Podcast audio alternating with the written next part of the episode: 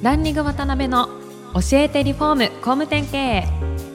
この番組はリフォーム工務店業界に特化した経営コンサルティング事業を手掛ける株式会社ランリングの代表渡辺翔一が住宅業界の経営者や幹部の方を毎回ゲストにお招きし業界のさまざまなことについてお聞きしていく番組です。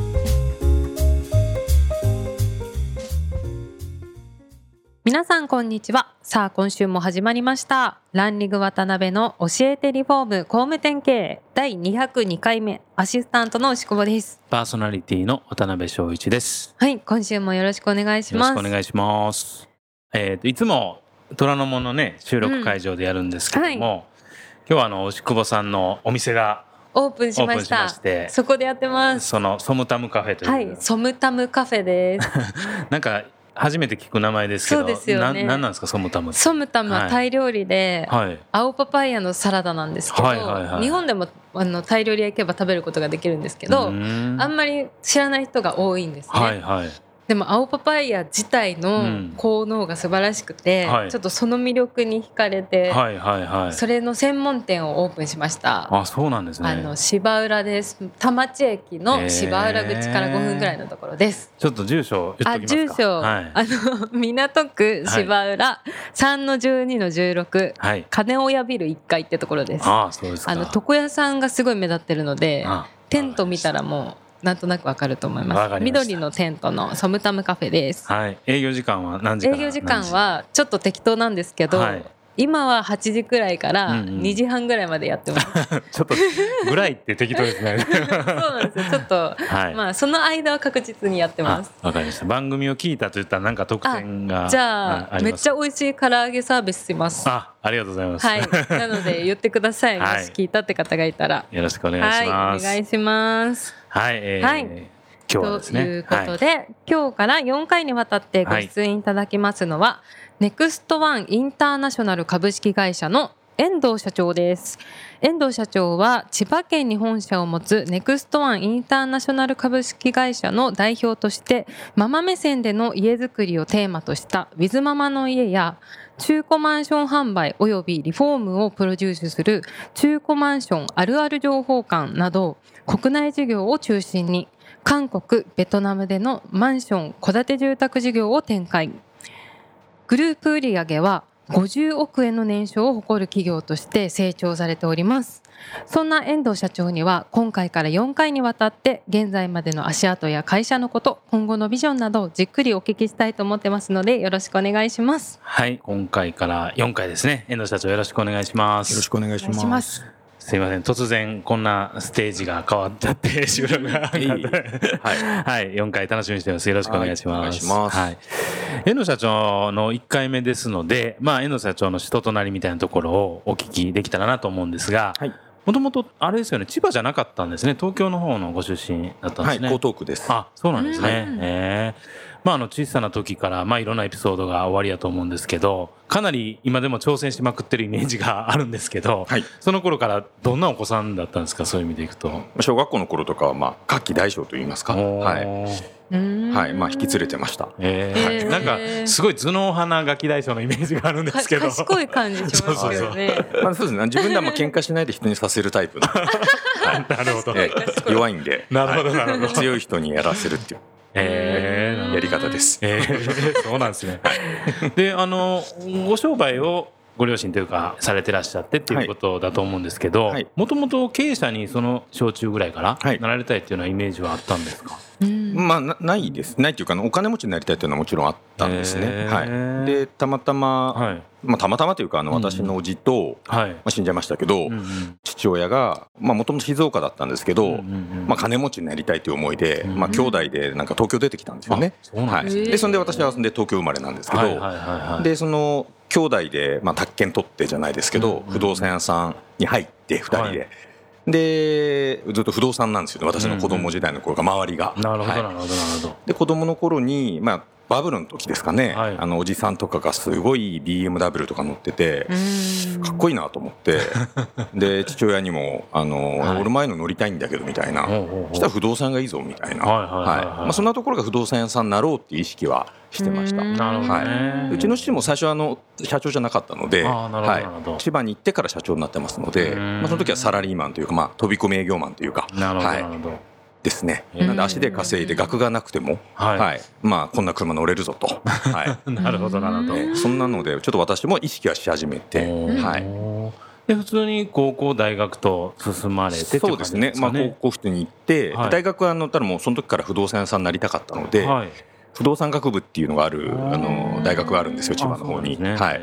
でそこに入って宅建取って、うん。でまあ僕車とかバイク好きだったので、はい。でやっぱりお金稼がなきゃいけなかったんでアルバイトを何個ぐらいやったの？もう20個ぐらいやりましたね。はい。すごいですね。20個できるなんか学生の時はなんかなんですか勉強とかいうはい。金稼ぎというか、あー。まあ、いろんなアルバイトしましたけど、ん。まあ、なんか警備員とかね、怪しい工場で働いたりとか、はい、まあ、いろいろしましたけど。試験のバイトとかそんなんしなかったですか？うんまあ、そこまで言ってないですけど、なんか、なんか、あの、夜中やってるような、あるじゃないですか、工場地帯のバイトとか。はいはいはい。はい。で、まあ、この走り屋だったんで、うん。あの、走り屋ですよ、その暴走族じゃないですよ。あの、あの、あれですよ、あの、首都高バトルとか、そうそうそう、そっち系なんです。まあ、タイヤ代とか稼がなきゃいけなないるのでほどなるほど。でアルバイトしまくってたんですね。うん。でそんな時にちょうどなんかうちの父の会社の忘年会みたいなのではい。僕その時アルバイトでシダックスっていうカラオケ屋あるじゃないですか。で働いてたのが来てなんていうんですかねこんな水商売ややって楽しいのみたいな言われて時給いくらもらってんだと。乗り込んできたんですか？乗り込んできたというかはい。忘年会だったんで。あ忘年会でああの父の会社の当な時の。るほどなるほど。はい。なのでそこで乗り込んできてうん。乗り込んで乗り込んでは来てないですけど。まあその場合うん、で1200円ぐらいだったんですけどうん当時の時給が。うんでうちでゆくゆく不動産やりたいんだったらアルバイトしないかみたいなところで何やんのって言ったら、うんまあ、ただ回るだけだよって言われたんですよ。で時給いくらくれんのって言ったら、まあ、1000円やると。で昼間だしいいなと思って。でなおかつ決まったら1軒10万あげるぞって言われてうん。家が。うん。でまあなんかまあ半分騙されたんですけども、はい。まあ、とりあえず行ったんですよ、はいはいはい。そしたらなんかもう本当飛び込み訪問だったんですね、うん。なんか話違うなと思ったんですけど、はいはいはいはい。まあいいやと思ってもう始めちゃったんで、はい、やっぱりその時に学んだことってかなり大きいんですか？そのそうです。やっぱそれがが今の全てですね、うん。はい、大学3、4年生の頃に、まあ、ずっと飛び込みはい。朝から晩まで1日200件ぐらいですかね、ははい。い、やって、まあ、僕の仕事はどっちかっていうとその家を決めるっていうよりも、はい家を買いそうな人を見つけるっていう仕事だったんですよう。んアポイントを取ることは仕事、まあ、団地一軒一軒回って、はいはいまあ、例えば子供のなんか洗濯物が干してあるところに行ってうんで家どうですかみたいな言ってなるほどなるほどまあそんな感じですかね。はい、そんなことやってました。はい。で大学時代はもうずっとその後半はバイトそうですね。もうずっとなんででその父が当時やってた東日本建設って会社があるんですけどそこで営業アルバイターですか、うんうんアポインターみたいな感じですかね飛び込みアポインターはい。え。ーですけど本当全然知らん人の家訪問ねされるんでドアもね開けてもらえんようなそうですね。モデルだと思うんですけど。そうですね。だから1日だから200件回って10は件ぐらいの人と顔を合わせられいて、でいずれ家をお考えですよねって言ってまあいずれねって皆さん言うじゃないですか、そういうとこ住んでれば。そうですね。はい、はい。なんでいずれじゃなくて、はい。まあ、なんで今じゃないんですかみたいな、うん。いや今は玉金がないからとか、はいはい。皆さん言うじゃないですか、はい。でも当時からもう金利安かったので、まあ、玉金なくの買えますよとか、はい。まあ、一回騙されたと思って見に来てくださいみたいな形で当時僕まだ二十歳だったんで、はいはい。なんかもっとこうシュッとしてたんですよ。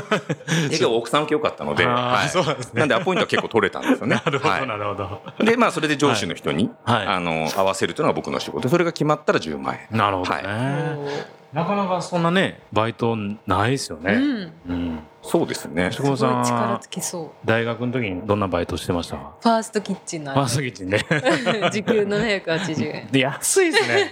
あそんな安かったんですね。ほとんど部活やってたから稼げなくて。ええ金なしでしたよ。そうなんですね。でまあそんな感じで営業を覚えながら、はい。大学卒業されて一社目はどんなところに入られたんですか？あハウスメーカーです。あそうなんですね、うんまあ、そ当時でいうと一番、まあ、家売ってたハウスメーカーです、まあ、今でも当然ありますけども、うん。はい、それはなんか、まあ、将来的に不動産やるんであれば家に関わることっていうそうですね。まあ、あんまり継ぐとかあのその時はなかったので、はい。まあ僕こんなこと言っちゃうとちょっと怒られちゃうかもしれない、そんな別に大きい会社じゃなかったので、はい。まあ、ついでもなみたいなのもあったので。なるほどはい、なんで私は住宅営業マンで、まあ、トップになりたいみたいな、うん。だったら一番売れてる会社でトップ目指していきたいなという思いなでまあいろいろまあいろんなハウスメーカーあるじゃないですか有名な、そこ全部受けて、はい、うん。でたまたま宅建も持ってたので、うんうんうん結構受かっちゃったんですよほとんど。はいはいはい。氷河期だったんですけどねうちらの世代ってそうじゃないですか。ね。まあ、結構受かって、まあ、で一番なんか良さげなところ入りましたね、うん。はい。ですけど今の感じでね学生時代やったらどこでも内定なんか出そうな雰囲気は面白いありますよね。全部じゃないですけどそうですね。10社中8社ぐらいは、はい、いただきましたね。あーそうなんですね、はい。まあそれもあの飛び込み訪問のおかげだと思ってますなるほど面接も慣れてたというかはい。なるほどね。はい。で実際そういう大手さんに入られて、はい。まあいろいろこう何年ぐらいやられてたんですか？初め2から年半ぐらいかな。はい。大体はい。その一社目ではどどんな感じのことを学ばれたりとか、そうですね。ハウスメーカーのやり方ってやっぱ総合展示場に出して、お客さん来るのを待つじゃないですか、なのでなんか僕ら、まあまあ、アルバイトでやってる時はもう攻める一方、まあ、モデルハウスも何もない会社だったので、はい。名刺しかなかったので、あこういうお客さんが来るってあるんだっていうのを初めて知ってなるほどまあ、ただ僕新人なんで、まあ、お客さんもらえないので、まあ、当時からの飛び込みずっとやってたんですけども、はい。はい。であとあの余ったクソアンケートみたいな、はい、それひたすら電話しまくるみたいな。えー。はい。あほんなら飛び込みやられてたんですか？ハウスメーカーそうですね。チラシ配りと飛び込みやってることはあんま変わらなかったですけど、ね、なるほど。ただ2年目ぐらいから少しずつお客さんくれるようになって、うん。まあ、一応1年目でもそこそこちょっとは売れたので、はい。まあ、それであお客さんもらえるようになってっていうところで。うん。でただその時やっぱ学んだのが、はい。お客さんが来るっていうのがすごいなと思ったんですよね。うんうんうん来るんだと。う んまあそうですね今まではプッシュ型でねそうですね。こうなんとかっていううん。こじ開けるっていうね、はい。そこが一番こう攻めるのと来るのっていうのが、うん。まあ、これがミックスしたら面白いななんていうふうには当時思ってましたよね。なるほどね、でそっから、えー、3年勤められるわけですけど、その後はどういう感じでそうですね。ステップアップされたんですかね？うちの父の会社もその東日本建設も、はい。まあ、同じ住宅屋というかまあ不動産屋だったんですけども、で不動産の上にこう建築条件付きで家を建てるっていう、まあ、大体年間当時で15棟とか20棟ぐらいの会社だったんですね。うんただずっとやっぱ飛び込み訪問ばっかだったの会社だったので、うん。定着率が悪かったんですよ、なるほどみんな辞めてっちゃう、うんうんうんでやっぱある時にこうストライキみたいなのが起きて、まあ、あうちの父はスーパー営業マンだったので、ーはい。まあ、当時営業もやってたんで売れるじゃないですか、うんうんうんで他の営業の人たちってやっぱなかなかそんなね飛び込みで売れないじゃないですか。年間頑張っても56棟。うんうんでうちの父だったら多分10棟ぐらい売ってたわけですよね、はい。でなんで売れないんだってなるじゃないですか、うんうんうんで、まあ、やってらんないみたいな感じで辞めてっちゃったんですよね、うんなるほどね。でもう本当社員さんが34人になっちゃってまあ、このまんまじゃ潰れるみたいな、でうちの母親からもう電話かかってきて、うん。はい、もうなんかちょっと助けてっていう言葉じゃなかったですけど、はい。そこのままじゃ潰れちゃうみたいな。うん。なんで、まあ、僕もちょっとその当時あのあるそのハウスメーカーのやり方あんま好きじゃなかったのあでそうなんですね。まあ、アホみたいに高いですし、うん。まあ、詐欺みたいな売り方はしてるなと思って。でまあ同じような家うちで家建てた2000万の4000万とかで売ってるわけですから。で大した家じゃないでしょ ハウスメーカーの家って。あの、ピー入れときます。ね。なのでなんかちょっとこういうやり方どうなのかなと思って疑問符を持ってたんですよ。なるほどね。なので、まあ、ちょっとここにいてもなっていうところもあって、あと当時その会社がちょっと買収されちゃったとかもあって、なはい、なのでちょっといろいろやり方も変わっちゃったので、で、まあ、戻るっつったらあれですけど、うん。助けに行くみたいなつもりで一応入ったかな。はい。うん。うん。ですけど戻られたら、はい。それこそそんね助けをこうぐらいなんで大変な状況もちろん人もいないし、どんな状況だったんですか戻られた時って。いやもまあ、どんな状況とかもうひたすらまた飛び込みやるしかないので、はい。そうですね。はい。であとまあその はい。飛び込みやりながらただその当時のハウスメーカーのお客さんが来る。うんうんうん。まあ、モデルハウスを作っ内てはい、チラシを作るとか、まあ、チラシもなかったのででホームページを作るとか、うんまあ、そういうブランディングの方を東日本建設としてしていって、まあ、少しずつですけど、まあ、その当時十何棟だったのが、はい。まあ、2年目で二十何棟、ん。まあ、30棟という形で変わってって、なるほどね、はい。まあまあ、立て直すことができたんじゃないかなと思ってますね。まあ、僕の力だけじゃないですあけどはい。うん。ですけどなかなかねこう頑張って飛び込み営業を行いって言っても限界がやっぱりねお一人の力じゃあると思うんですけどそうですね、うん。そのあたりからこう次にステップアップされたなんか契機というかきっかけみたいなのってあったんですか？そうですね、うん。例えば私とか売れてる人のトークってあるじゃないですか、うん。で売れてない人のトークってある,、あるじゃないですか、はいありますやっぱここがまあ僕の話がみんなができるようになったら、まあ、みんなが10頭ぐらいになれば、うん。まあ、5人いれば50頭になると、なのであのそこでじゃああの経営コンサル、うん。あのまあ、今でいうリブさんですよね、はい。の、まあ、名前出していいか分かんないですけど、関さんと会って、はい。関社長が当時の担当だったんですよ。なるほどなるほど。で、まあ、今のような提案して、うんまあ騙されたと思ってコンサルとか初めてだったんですけど、はい。はいまあ、とりあえず1回50万ですよ。高いじゃないですか。そうですね。1等分の粗利飛ぶわと思ったんですけど、はいはい。はいでも僕が入れば、まあ、10は余裕で伸びますねっていう自信満々だったんで、まあ騙されたと思ってちょっと頼んでみようと。なるほどなるほでそのこういういろいろチラシだったり、ホームページだったりもっとブランディングをよくしてそしたらこう本当に当時40頭ぐらいだったんですけど、一気に70頭とかどああす80頭ごいとか、ですね。まあ、要はみんなが売れるようになったんですよ。なるほどね。今まで56頭だった人が10頭12頭になったと、うん。はい。まあ、今のうちのまあ幹部ですけどねその人たちが、はい。うん、標準化されていかれたそうですそうわけですよねです。はい。うんなんで結構コンサルもバカにできないなと まあそうですよね結果が出ればね思いましたねなるほどなるほどはいまあ、そんな経緯ですなるほどね。まあそんなこんなでまあネクストワンを立ち上げられてみたいな経緯が次のステップになられると思うんですけど、あのーそうですねちょっと夢中になってるとだいぶまた時間が過ぎちゃったんで、あの、次回以降にまたそのお話はお聞きしたいなと思ってます。はい。はい。ということで次回も遠藤社長にはゲストにおいでいただきます。本日はありがとうございました。ありがとうございました。今回もランリング渡辺の教えてリフォーム工務店経営をお聞きいただきありがとうございました。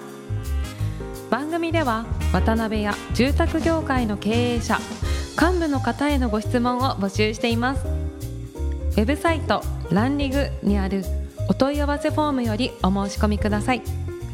お待ちしています。